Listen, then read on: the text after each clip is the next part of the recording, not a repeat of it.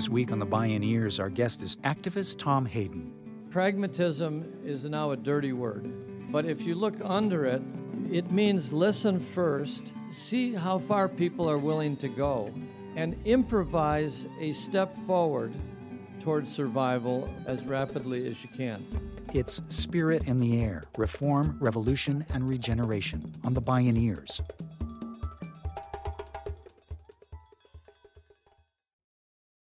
Support for the Bioneers Revolution from the Heart of Nature is provided in part by Organic Valley Family of Farms, funding also provided by a grant from the Park Foundation and by the generous support of listeners like you. As Mark Twain reputedly said, history does not repeat itself, but it does rhyme. History shows an arc of cycles of massive social change when breakdown leads to breakthrough, times when life becomes so unbearable that something's got to give. Survival becomes the mother of invention. In these times, personal biography can coincide with historical epics to produce leaders who embody the spirit of the times. Tom Hayden is one of those leaders.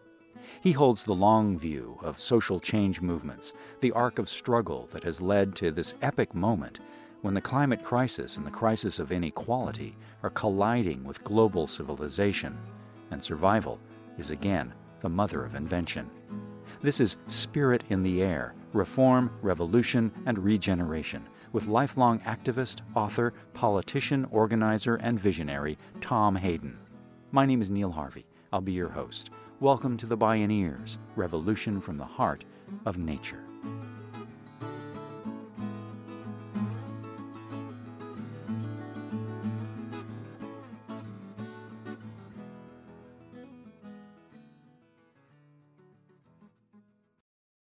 We are people of this generation, bred in at least modest comfort, housed now in universities, looking uncomfortably to the world we inherit. This opening sentence of the 1962 Port Huron Statement of SDS, the Students for a Democratic Society, was a manifesto heard round the world. It helped launch the game changing 1960s student movements it called for a genuinely participatory democratic political system. It's a vision Tom Hayden is still working to realize five decades later. Tom Hayden spoke at a Bioneers conference. It was 27,000 words long. It tried to express a vision of our generation. We'd come through the um, freedom rides and the beginning of what would become the free speech movement. And about 62 people gathered in Port Huron, Michigan, and I wrote the document. It's true, but in order to write the document, I interviewed tons of people. I wrote it, and then it was somehow rewritten in a five day period. The way I feel about it in retrospect is that the Port Huron statement wrote us. That there was a spirit in the air, uh, there was a consensus in the air. James Joyce said the same thing about his writing 50 years earlier that what he was trying to write was the unwritten consciousness of his generation. So the knowledge, the feeling, the, the mix is in the generational experience.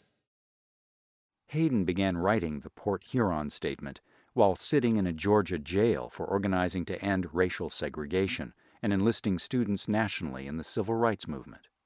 He went on to pursue a lifelong calling as an organizer and advocate for racial justice, the anti war and peace movements, social justice, and the environment. His own personal lineage seeded his journey. I was born at a moment that the New Deal saved my family. It was before and during my birth and my first two or three years that this happened. So I can only go back and listen to people and ask, what happened. What happened is that my grandfather died in a cannery accident, the fault of the Carnation Milk Company in Milwaukee, Wisconsin. He fell in a vat and was chopped up. He left my grandma with 11 kids. And this was during the Depression. And she survived during the Depression and took care of those kids. And during that time, She was sustained by a uh, $5,000 check from the company with regret for the death of her husband. There was no pension, there was no Social Security, there were no rights of organized labor. Her world fell apart in the late 20s, early 30s. I don't remember all that much about her, but I remember her as being sort of the quintessential nanny, you know, the grandmother, and all these kids. And what they were doing in the Depression was huddling up together like students do today, five to an apartment who don't know each other. And they were selling apples, and they were doing odd jobs together and pooling what little they made every day in order to buy food and pay the bills to get to the next day. They were not political. This is a key point in my sharing with you that I believe with C. Wright Mills that we have to reach people who are in their personal milieu, and their problem is that they're detached from history and social structure. They don't know what has happened to them. They are in a catastrophe, and they are prone, if they're working people, to think there's something wrong with them, their ethnicity, their class, their lack of education. They're not prone to automatically blame an outside aggressor. That would take a level of pride and insolence and um, insubordination, so to speak, a mutinous mentality that they don't have. They're survivors and they know a lot. I'm not saying they lack knowledge, they know a lot. In the middle of this process of the collapse of capitalism, the collapse of what government we had, there were the stirrings of the New Deal. As society's contradictions reached the breaking point, diverse and sometimes conflicting social movements, strategies, and ideologies emerged from the desperation and chaos of the Great Depression. What happened was this strange mix of a revolutionary impulse on the one hand, a liberal impulse from do gooders who wanted a better government, second, People in the center who were very frightened at the possibility of social disorder and were timid about raising their head. And then people on the right, like my priest, Father Charles Coughlin, who was busy organizing an anti Semitic response to the very same conditions and working closely with Henry Ford on the uh, idea of a new Nazi party based in uh, my hometown of Royal Oak or Hamtramck. The people on the far right thought Roosevelt was a communist. I don't remember if they questioned his birth. Um, but, but he was leading us to a Soviet America. Some of the people on the left thought that was a great idea, Soviet America. Communist Party led, organizing drives in manufacturing plants, got nowhere. People got fired, got clubbed down, beat up, shot. Anarchists tried to do it in their horizontal way, uh, to borrow the current language of the current movement. Trotskyists kept attacking everyone on both sides for not following the correct line. Farmers, I don't remember if they picked up pitchforks, but they went to work against the banks and the, the Grange. And there were people who said, okay, we're going to invest in the rebuilding of America and after the war in a Marshall Plan for the world. And they cut a deal without a handshake, as far as I know. But the capitalist class, the finance capitalists, divided over whether they thought their obligation was to reform the system in order to stabilize their profit or crack down on these insurgents and stop them in their tracks and go all the way to drive them off the political map towards God knows what kind of system we would have had. On the other hand, you had labor and social movements and populist movements where the argument was should we take the right to collective bargaining or go all the way to socialism? It was kind of like 1919, and I was there too, when uh, the socialists told the suffragettes, all the way with socialism first, then you women will get your right to vote. And the women said, not taking that offer, thank you very much. Some of us are socialists, some are not, but we want the right to vote. Most people that I would identify with were organizers. They were selfless people who didn't work for much money, didn't think far ahead to the careers that they would hold as future labor bureaucrats or Democratic Party administrators. They wanted to know if they'd have their heads crushed by a policeman's baton. And they were willing to do that. There was another group, maybe a little like some people you know are the scientists today in climate science. They were known as the brain trust of the New Deal. And they were a very eclectic group of people who were brainy, intellectuals. They were probably in the most important American tradition that I've ever studied, and I consider myself part of the American pragmatic tradition. And I know that pragmatism is now a dirty word, but if you look under it, it means listen first, see how far people are willing to go, and improvise a step forward, a program that will take you a little bit towards survival or a little bit towards a better life as rapidly as you can. As the Great Depression ground on, the first order of business for most people was survival. My mom went through this, the orphan of father she hardly knew. When I was growing up at the uh, end of the um, 30s and the beginning of the uh, Great War, I remember sitting on her lap a lot, and she'd always talk to me about how she loved Roosevelt. And I didn't know who Roosevelt was. I just thought, Roosevelt, that's God.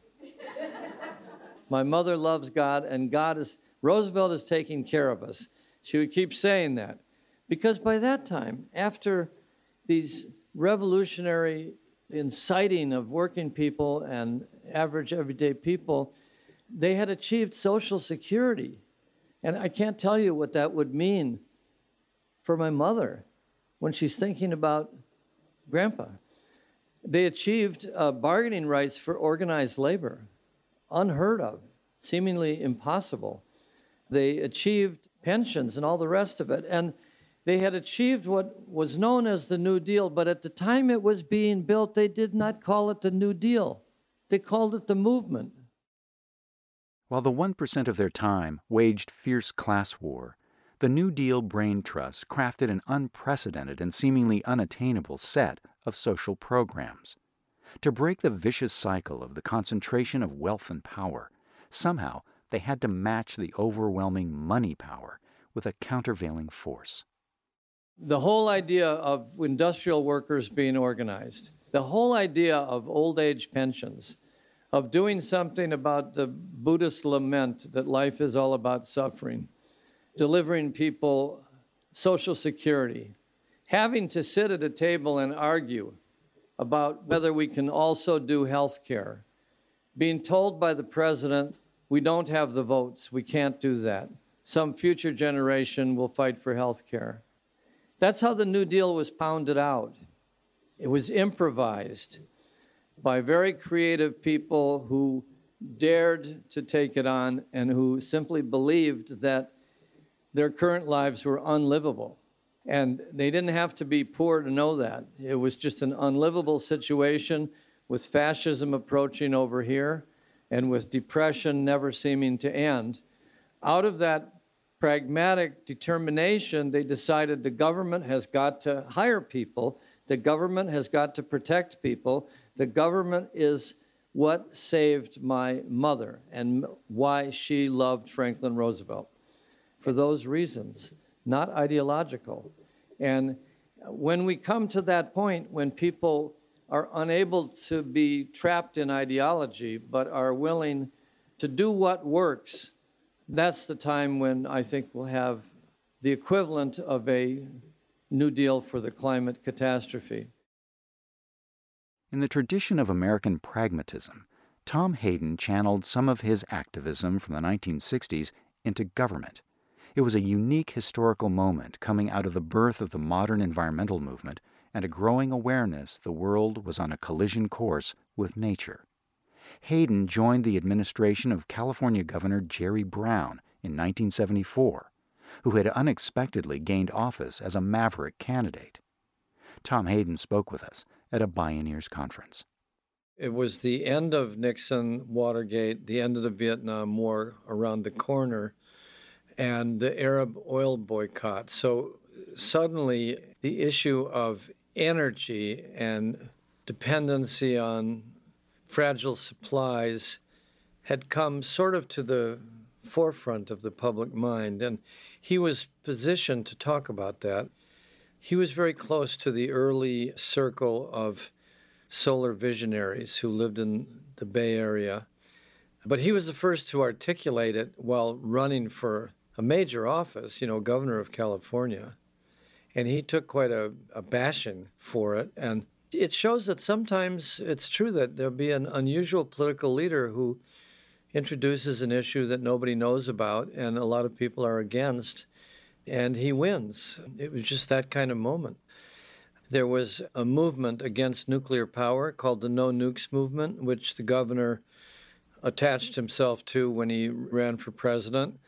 And he was hell bent on preventing nuclear plants from being placed on the California coast. Again, you know, it just seemed like um, one of a kind. Governor Jerry Brown appointed Hayden chairman of the state's Solar Energy Council. They invented innovative policies that migrated to become national policy and global models, from air pollution controls and automobile fuel efficiency standards to solar rebates and energy efficiency incentives.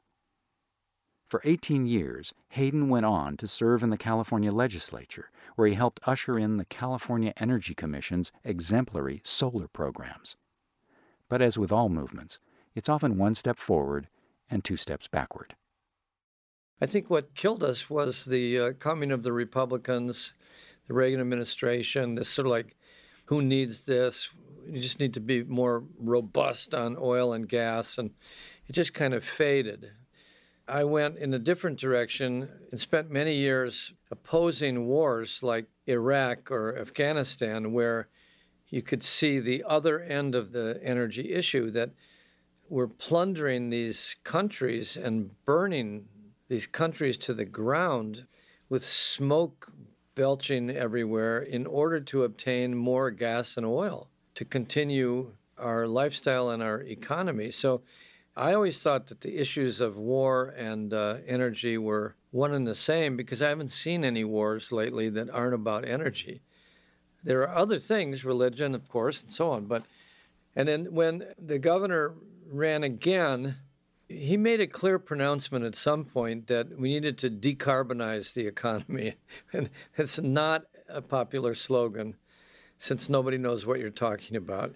It sounds like you want to take the pop out of cherry cola. What is decarbonization? But I knew what he was talking about. So when Brown said he was going to devote two terms if he was elected, create 500,000 clean energy jobs, meet the UN mandates for the lowering of the greenhouse gases, I felt obliged to lend a hand to do what I could. Not as part of the administration, although I know all those people, but it's helpful with my age. There's a benefit. Like, I, I remember what came before, how quickly successes can be derailed, how careful you have to be, and there's no new arguments on this issue. There's only continuing arguments. And a lot of the new activists are in that great phase, like young love, of discovering their passion and discovering their ideas, not even knowing that these ideas have preceded them. Indeed, Governor Brown's 21st century administration has demonstrated a global model for a viable clean energy economy. The number of clean energy jobs has grown from 23,000 in the early 70s to 199,000, twice as many as the state's fossil fuel industry. Environmental justice and jobs for underserved communities are a centerpiece. As the world's eighth largest economy, California is conducting game changing clean energy direct diplomacy with countries around the world, including China. And in 2015, California launched a global climate compact for cities, states, and regions. The so called Under 2 MOU includes 128 jurisdictions from 28 countries so far, representing 740 million people and over a quarter of the global GDP. Tom Hayden sees history rhyming yet again. My sense is the most we're going to accomplish here, which is quite a lot when you think of the state of the planet, is a global Green New Deal. We have precious little time to get there, but we know from the science that it is inevitable that things will get worse. And it's also, to me, inevitable from my experience that people will fight back. There are people who argue that there's no climate problem, but we had those people. There are people who are fascistic in their inclinations. There's people who, unfortunately, are ideologically, they believe in a market even though there really is no pure market. It's all government supported through incentives or taxes or mandates. But somebody has to cut a deal. Unless you believe that we have to have revolution first and then save the planet, if you believe that, I advise you to listen. Just go to meetings in your community, in your PTA, in your neighborhood, and ask. Get up, actually, and say, I want a revolution first. What do you people think? and, and you'll see that they're not there now. They might be thinking about it, but it's all one step at a time. Tom Hayden says the global goal today must be 100% clean energy, and there's an intergenerational movement crystallizing to back it up. For a pragmatic politician, he says, it's time for the magician or the sorcerer to take these ideas and turn them into material benefits in everyday life. I would uh, observe, without being hopeful, that it's an evolutionary principle that each generation chooses between struggle and uh, denial, or they become a lost generation. There's a very great danger now of having a lost generation because they're hearing these things like the world will end, your life will be shorter, your health will be worse, there's no jobs out there except for about 10% of you. That will lead at best to a new beat generation of poets and artists and nihilists, at best. Or you'll just get enough people who won't take it because they're young, they have appetites, they have dreams, they have desires. They just they can't really hear that it's over. They kind of teach themselves from scratch. They look for advice from the elders. They sit around reading endless books and they invent movements. And I think an evolutionary biologist should take a look at it because it's the principle of regeneration. When they were 14, they heard it was over. And by the time they were 18, they decided they wouldn't take that. And they've invented these forms of struggle, which are really impressive. There is this struggle between two tendencies the death instinct, life instinct, some people would say, hopelessness versus hope. Desire when you're young is very powerful. You're 18 and you want to make the most of your life and you're just unable to relate to people who say you have no future. And thank God they're here. They're incredible. Over 50 years ago, the Port Huron statement Tom Hayden helped write closed with these words If we appear to seek the unattainable, as it has been said, then let it be known that we do so to avoid the unimaginable. History rhymes yet again. Spirit in the Air Reform, Revolution, and Regeneration with Tom Hayden.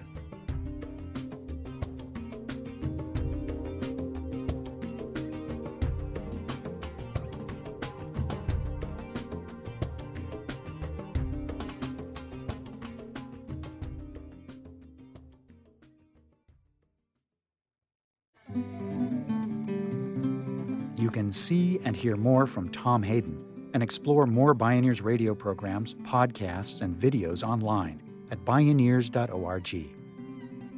The Bioneers Revolution from the Heart of Nature is a production of Bioneers and Collective Heritage Institute. Executive producer Kenny Ausubel.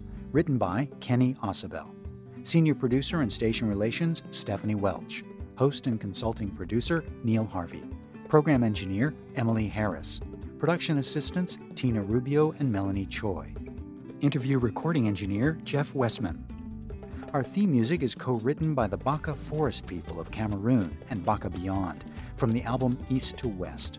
All royalties from Baka compositions and performances go to the Baka Forest people through the charity Global Music Exchange. Find out more at globalmusicexchange.org. Additional music was made available by New Earth Records at newearthrecords.com and Acoustic Music Records at acoustic-music.de. The opinions expressed in the Bioneers Revolution from the Heart of Nature are those of the presenters and are not necessarily those of Bioneers and Collective Heritage Institute, the underwriters, or this radio station. My name is Neil Harvey. Thank you for listening. I invite you to join the Bioneers in inspiring a shift to live on Earth in ways that honor the web of life, each other, and future generations. This is program number 0716. This program was made possible in part by Organic Valley's pasture raised organic dairy products, bringing the good from our family farmers to your table at organicvalley.coop. Funding also provided by a grant from the Park Foundation, dedicated to heightening public awareness of critical issues, and by the generous support of listeners like you. If you love Bioneers Radio, it's free and easy to support us.